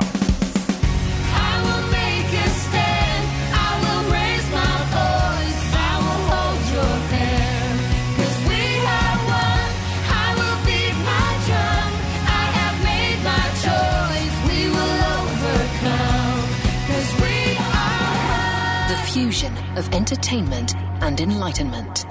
This is the Glenn Beck Program. Yeah, this is the last half hour, 45 minutes, maybe the last hour since Audrey was here, has provided some clarity for me I, I, on your obsession with the millennials. My obsession. My obsession. Yeah. Oh yes. Oh yes. We talk about millennials quite a bit, and and I, I I've been confused by it because they're mostly, you know, uh, the vast majority are probably socialist leaning, and they're it's, they're frustrating to me. Uh, but today, I got it because of the fourth turning. They're the hero generation, and uh, we're the ones who have to activate the hero, hero generation. Right. For anybody who doesn't know what the fourth turning is, this is a book that you have to read. If you want to be a part of the solution, you have to read the fourth turning. We've been talking about it for over a year. Yeah. And it it breaks down uh, an 80 year cycle. Yesterday we had the guy on who wrote the pendulum. That is there are there are three things. They're all saying there are three different theories, and they're all saying the same thing in different ways. The Kondratiev wave, which was the Kondratiev was the the economics guy for Stalin that said, "Ooh, capital capitalism will win, communism will lose." Uh, he got a bullet in the head. Um, the the based off of that is the fourth turning, looking at um, the economics of things and then adding in the political turmoil of this wave. How does it work? Is there a pattern there? And there is. And in the fourth turning, he breaks it down into the four generations of this of this 80 year period. Yesterday was the 80 year swing in the Kondratiev wave or the fourth turning of the we generation and the me generation. Yeah. So in the fourth turning, we are the the hippie generation is the Donald Trump Hillary Clinton generation. I'm 50. We are the latchkey generation. We are the forgotten generation. And we are the ones that bridge the gap between the hero generation. And what is happening is the up and coming, the millennials, they are exactly the same in the same place with the same conditions and the same kinds of parents as the uh, the kids that fought World War II, and they are a we generation. They believe in collective. We can do it, and we can make the world a better place. But because of that, because they have that tendency, they're really susceptible susceptible to socialism and communism, which they are and they have been. And and which is why FDR went that way. Right. And the next time that pendulum swung into the Reagan era, that was the the 70s and 80s, the pinnacle of the me generation. We were all raised as me's. They were raised, the people who fought World War II, beginning in the 1920s to the 1940s, uh, they were all raised in a we. Now, the kids coming up are, for the first time since that generation, being raised in a we generation. The other thing that we've kind of worked out today, at least for me, is that I think we've been generally speaking of them as if they're these vessels of uh, these open vessels just waiting to be filled with truth. And I think many of them are not. Many of them are have their minds made up that socialism is the way, that this is a broken system, that uh, uh, white privilege exists, that whitey is bad and evil and keeping everybody else down, that rich people are evil, and and that whole thing. And and it's it's frustrating because many of them are that way. Now you're talking about a smaller percentage that we can get to, and I think those exist too.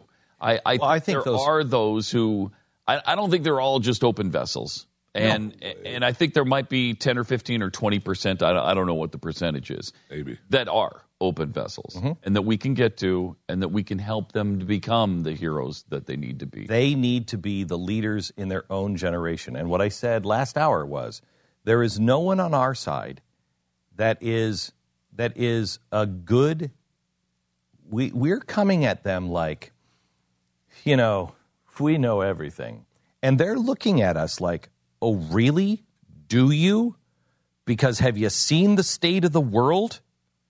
It's not good." And they're looking at this not as a continual wave. They're looking at this as this is you, old people, that did this. Okay? Mm-hmm. Just the way we looked at things when we were 20. They're looking at this and the, you guys created this. No, actually, we didn't. It's a long time. Many generations have done this. And so the Kondratiev wave always has a crisis that comes. It always crashes. Everything always crashes to, to like a forest, to burn itself out, the imperfections, and then fer, you know, fertilize the soil and some new gre- green shoots start to pop up. When that happens, you need the hero generation to say, we're going to make it, and I'm going to fight through it, and we're going to rebuild something even better. But none of our people, we've become the, to them, the people, get off my lawn, you kids. These kids don't get it. When I was there, they don't want to hear that. And the ones who are connecting with them are filling them with you're smarter, you're better. Um, so who's not listening to that? Who's praising you all the time? Uh, and you know the answer is socialism. You know the answer is collectivism. And you know you shut people down because you're smarter. That's what happens in a we generation. That's the difference between what happened with us. The, the Soviet Union in 1919, uh, they went through the um, they went through their revolution. We luckily went through it with the progressives too early. They had no turning back in the Soviet Union because thugs took over. In the United States, we didn't want a revolution, but those same seeds were starting to be planted. Now, the we generation started in 1923, so it came early. Its apex was 33. And so, if you look at this, we started to peak in this collective mindset 1903 to 1915, 16. We started saying collectivist, collectivist, big government, global government. It scared the American people, and we retreated and went the other direction, and the roaring 20s hit. Mm-hmm. So we missed it. But as soon as the crash came, which is inevitable, in 1933, that was at the apex. And that's when FDR could get on and say, hey, everybody, we need to get together on this fireside chat. And I will lead you. I'm your dad. I'm going to lead you. I'm going to show you what we need to do. And because we were in this collective period, we all said, yeah, yeah, you're right. We got to go his way. We were lucky enough to have a benevolent dictator in FDR, a guy who never met, this is his quote, never met a communist that I don't like. I have many communist friends. There's nothing wrong with communism. That's his mindset. So he took us down this road and we went because we wanted to make the world a better place. That's why our good grandparents, we looked at them and went, but that's not you. That's not, that's communist. No, we did the great things. We did the things we had to. Saw this documentary on Russia. They went through it in 1919. By 1923, Stalin is in power. And this is an amazing documentary. Boring as not, but learn things about it. That learn things about Stalin and Russia that I never knew.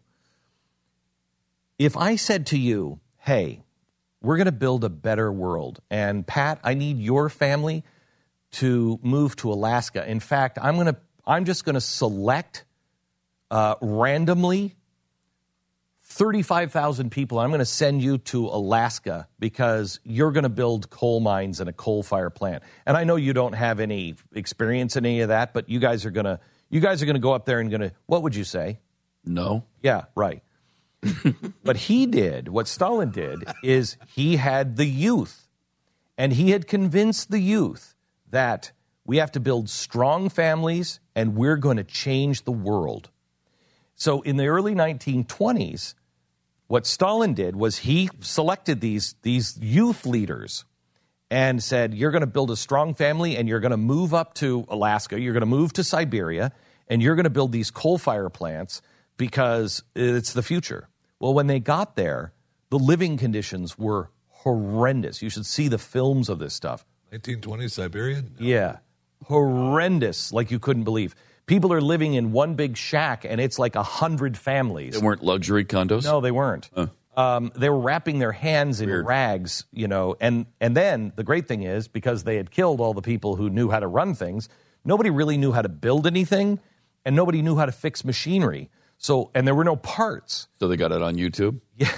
So they they they actually d- dug the foundation of these coal fire plants and then started digging the mines for the coal with shovels. How'd they know how to do it? How'd they know what to do? They had a few people and they just powered through it. And it is astonishing. Your kids didn't go to school, nothing. Is that on Netflix? Uh, don't know where I saw it. So it's on Netflix or Amazon or something. Um, but they talk to these people who are now in their 90s. Um, and, you know, it's like 10, 20 years old. They talk to these people who are in their 90s who were there.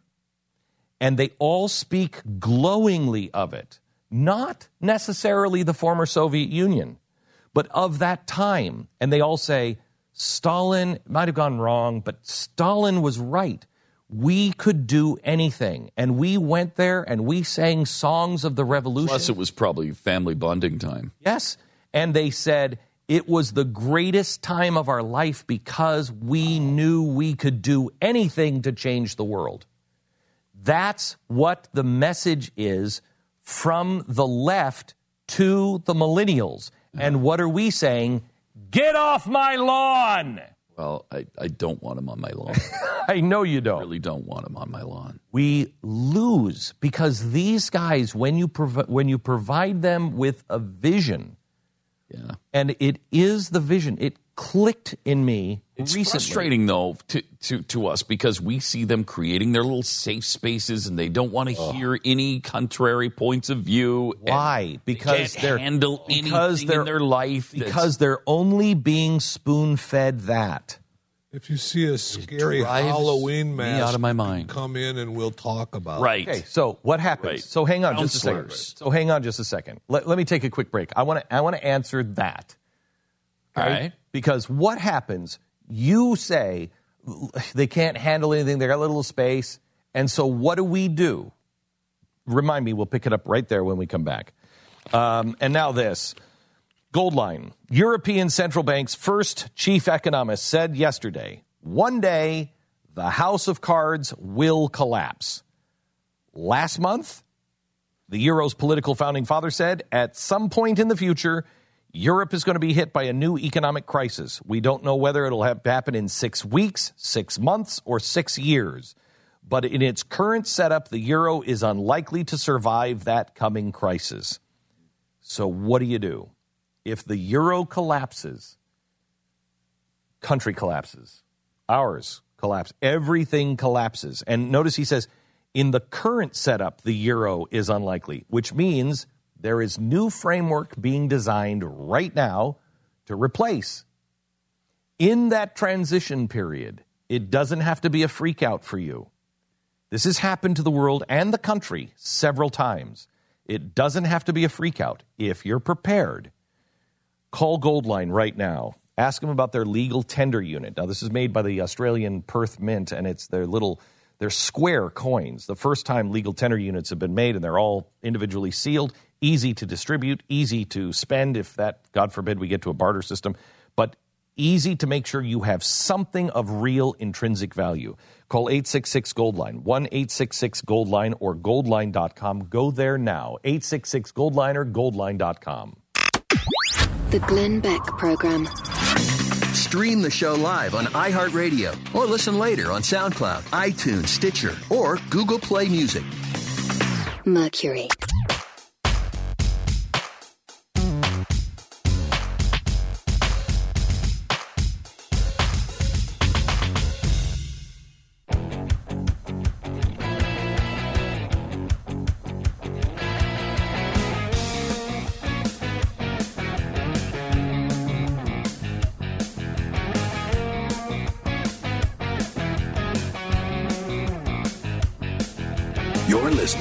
Glenn Beck Program.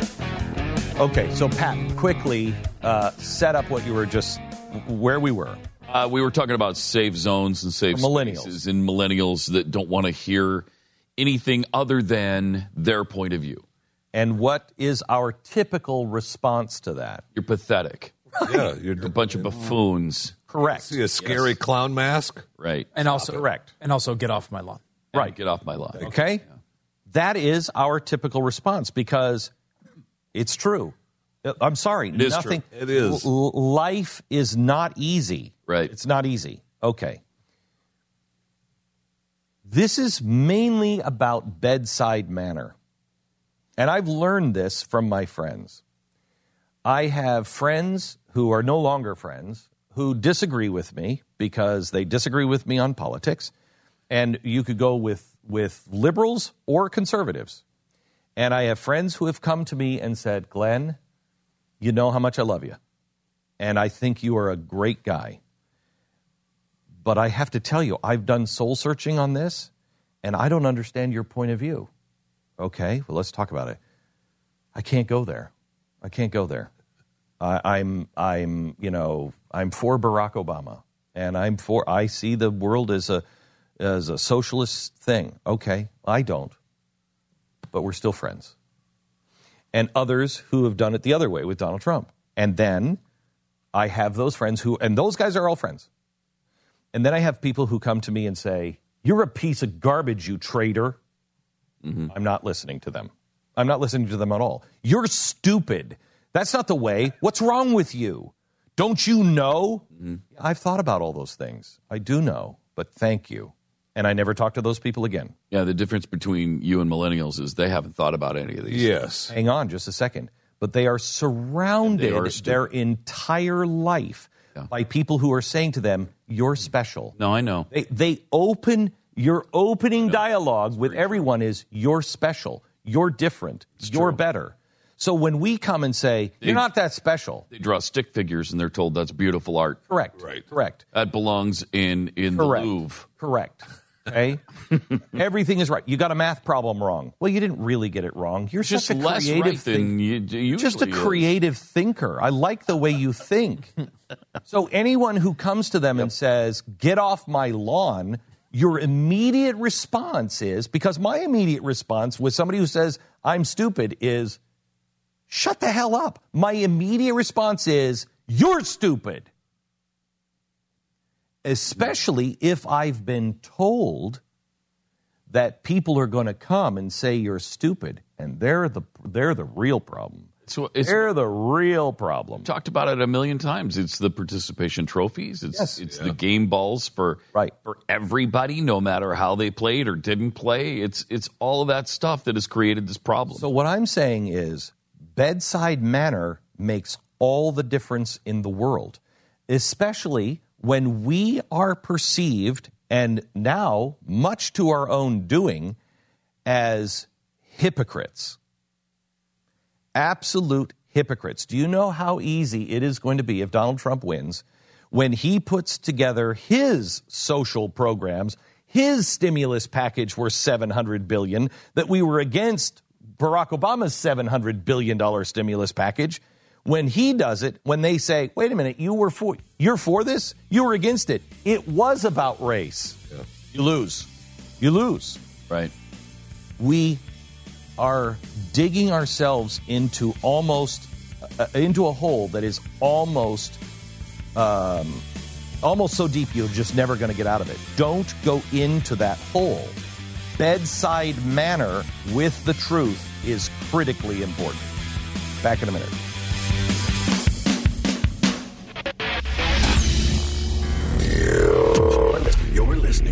Glenn Beck Program. Mercury.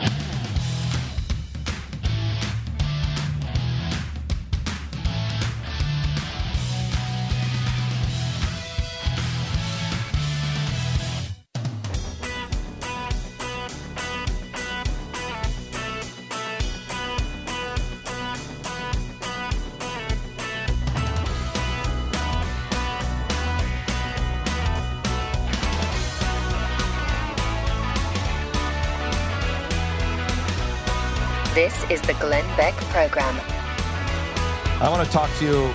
I want to talk to you a bit about um, Mercury One. There's a couple things going on with Mercury One, and David Barton has joined us. He's on the board of directors. And David, the um, what is about to happen uh, with Mercury One? Everything is going smoothly with that, without getting into detail. You got to turn on your microphone, David. I thought, sorry, it's not on. Yeah, um, it is. Uh, there is something that is happening. Can somebody turn this microphone on for David, please? Yeah, it's, Talk, it's David. probably not fine. potted up. No, it's still not on. Okay, I'll talk. Well, somebody comes in here and, and turns his mic on. Um, the um, I'll give him mine. Give him yours. Oh my gosh, what a self-sacrificing Right? man. I'll give him. I'll give him mine. Don't let because that. I got it. I'm from you know you don't get up and. I'm not getting out. Okay, so I'm actually getting the check. what's happening at Mercury One, we can't talk about yet, but I believe that it is. It feels like, and it's not, but it feels like almost the fulfilling of prophecy. I mean, it is so remarkable. Would you feel? Do you feel that, David? Yeah, it's significant. It's profound.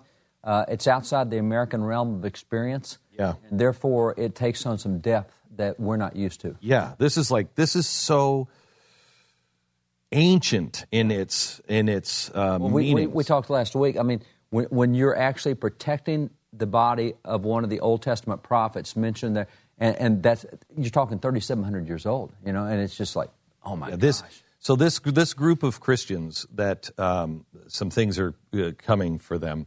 Um, this group of Christians, they lived in this very significant Old Testament town with an Old Testament prophet, a Jewish prophet, you know, um, uh, buried in his tomb and a small shrine.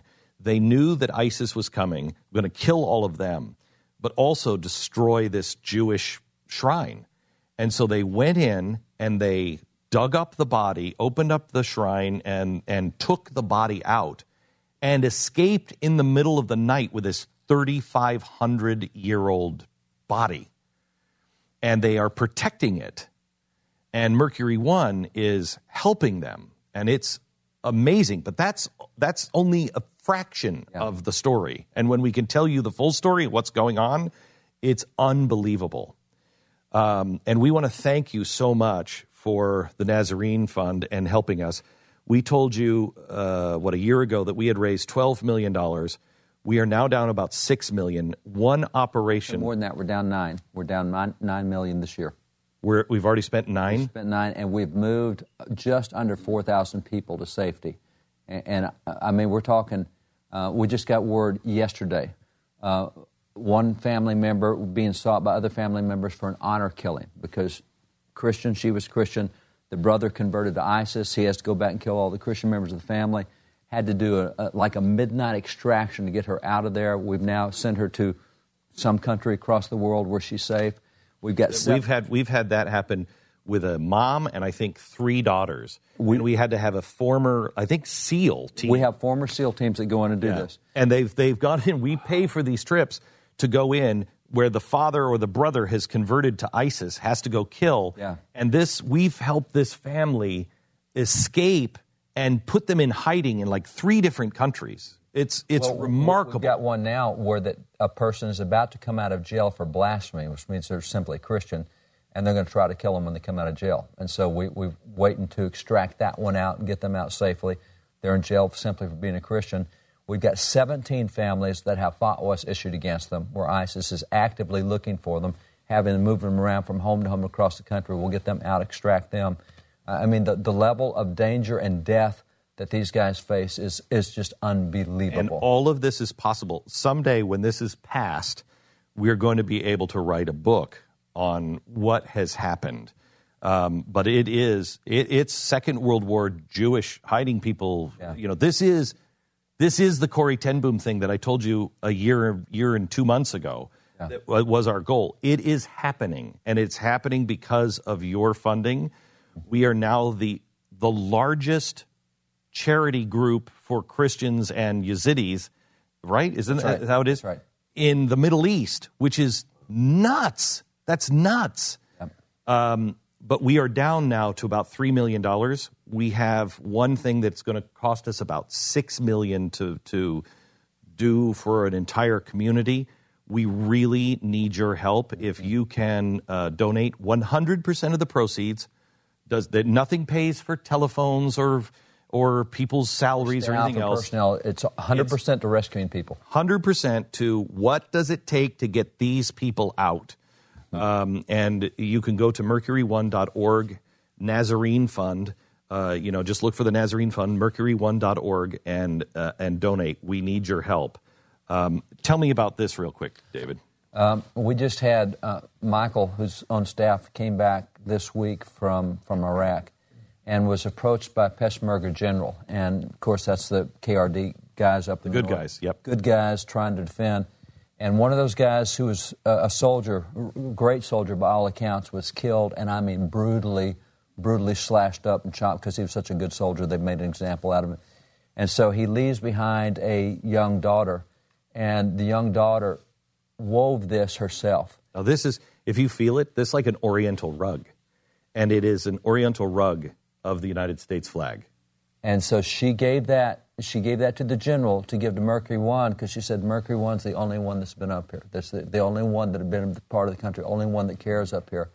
And and so, you know, she probably didn't even know what the American flag looked like before she started in, in that region of the world.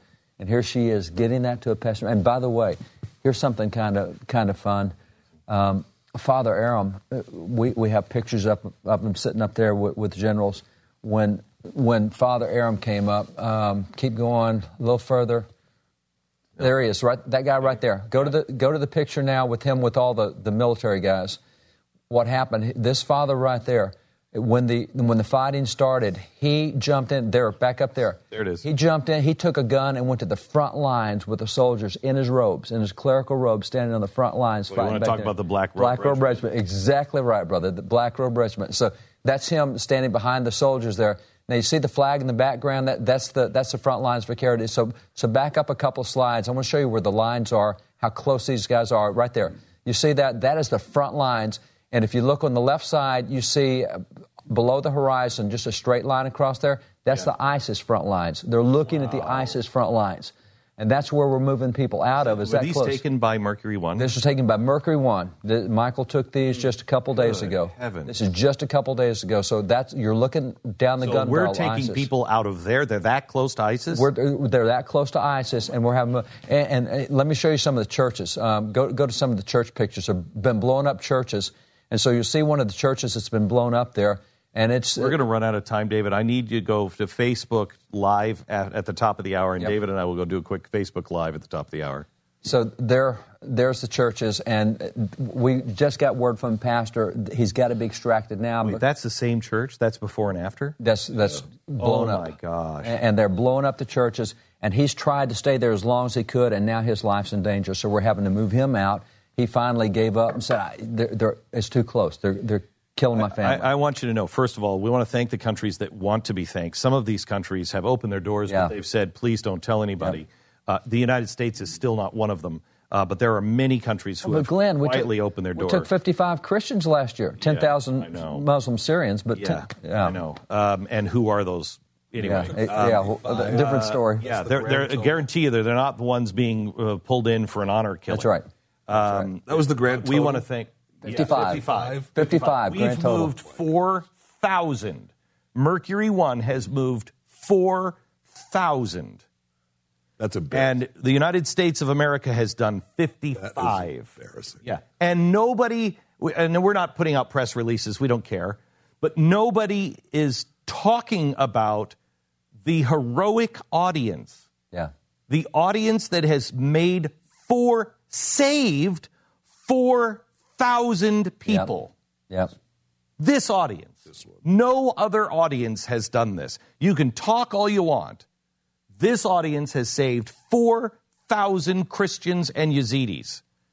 And it is something. We got more to save. Something, yes. We got more to save. Yeah, and something big is coming that I think you're going to want to be a part of. Yeah. Because I mean, I'm just I I mean, like physically inside right now, just thinking about it, I feel I it. There's something to this.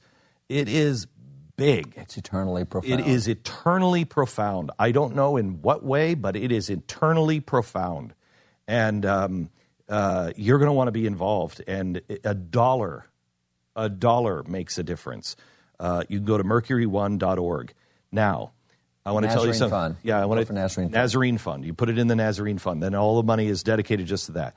I want to tell you too about a uh, fundraiser that we have going on now. This is so we can pay the people to do all these things. This is so we can keep the lights on and everything else. We do one fundraiser a year generally, um, and all of the money goes to the overhead to keep the lights on, to keep the heat on, to keep people employed, and to keep save Christians out of save Christians. That's right. Okay, so this is all for the other stuff.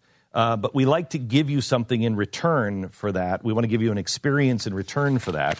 Um, if you need one, uh, we are having our annual gala, which is uh, going to benefit Mercury One's general fund. It's for the overhead expenses. Individual tickets are three hundred and fifty dollars. Uh, the MC that night is going to be Dana. Uh, we have um, country star Sara Evans is going to be there. Are we going to do? We're doing a. We're, We're giving away, raffle. We're doing a raffle, giving away a Mercedes. Um, and the tickets are $100 to enter. You don't have to be there to win. But if you want to win a Mercedes, they're only 5,000. So you have a 1 in 5,000 chance of getting a brand new Mercedes from Mercedes of Plano. Um, a $100 ticket. Um, you, um, uh, you can just go to mercury1.org and uh, slash M1 ball and click on the raffle tickets, and you can, you can do that. Or you can get the tickets. What? You loan me a hundred up, just a hundred. No, no, no. I got it back. You'll be stopped every time you pull anywhere in a Mercedes. They'll be like, Where, Jeff Fisher, where'd you, where'd you steal that from? Um, anyway, go to mercury1.org slash M1ball for all of the information. It is going to be happening, when is this, David? November, 19th. November 19th. Yes, sir. November 19th. Um, and we're going to be there. Stu and Pat hopefully will be there. Jeffy will be someplace, probably by the garbage in the back, rummaging through.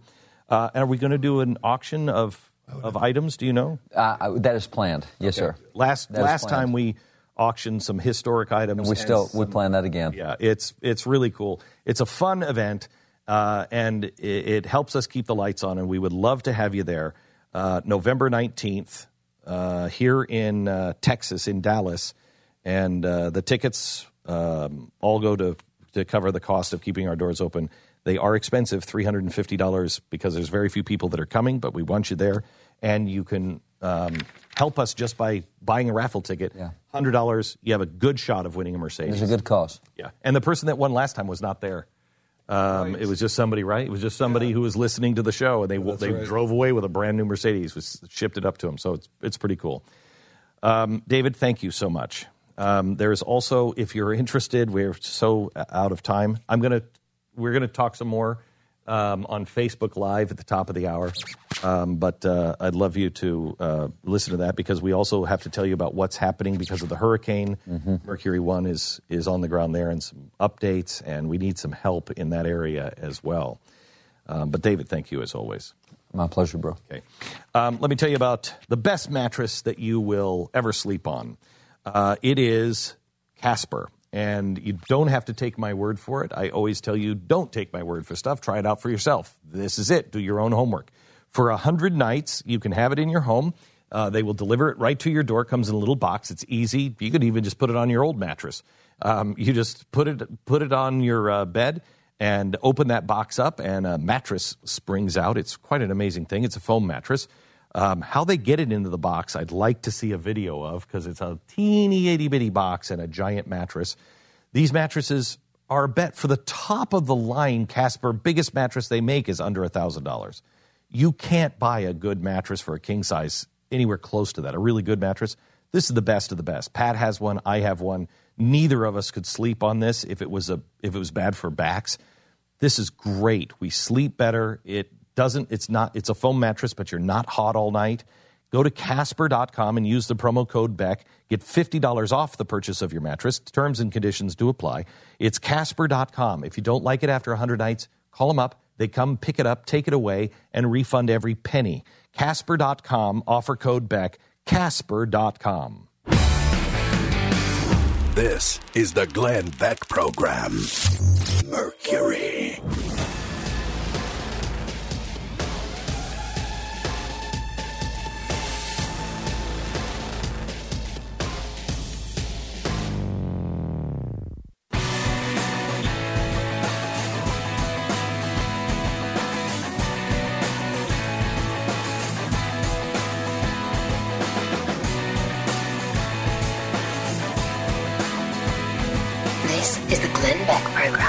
You know, you're getting such a good name and showing people, the Christians and the Yazidis in the Middle East, um, what it really means to love. There, um, I was just telling the guys, um, we moved a whole community up to the northernmost regions of Iraq. They would not leave the country because they said we cannot leave it in spiritual darkness. So we moved them and you know bought this whole area and for with how you know houses or condos and everything for these this whole community. And the priests had to go up with us. We left, and the priests had to go door to door as the families were moving in. And they told us afterwards the conversation was the same in every place. They were all crying, and they said, "This is going away. They're they're going to pull this away from us. What is the what's the catch here?" And the priests were like, Thought they were being tricked or something. yeah, the they? priests were like, Yeah. you, you don't understand. These Americans are different. And the comment every time was, why? Nobody cares about us. The world doesn't care about us. Why? Why are these people doing this? And it is so nice wow. to be able to have the priest look them in the eye, tears running down their cheeks, going, No, these people just want you to know they love you and they are praying for you. I mean, think of that. Think of that. You're doing it. 4,000 people have been moved to safety in Iraq and Syria because of you. And something really, truly miraculous is, is coming. And we invite you to be a part of it. You can donate now, mercury1.org slash Nazarene Fund or Nazarene. Just go to mercury1.org, find out all the details. Do your homework and join us. This is the Glenn Beck Program. Mercury.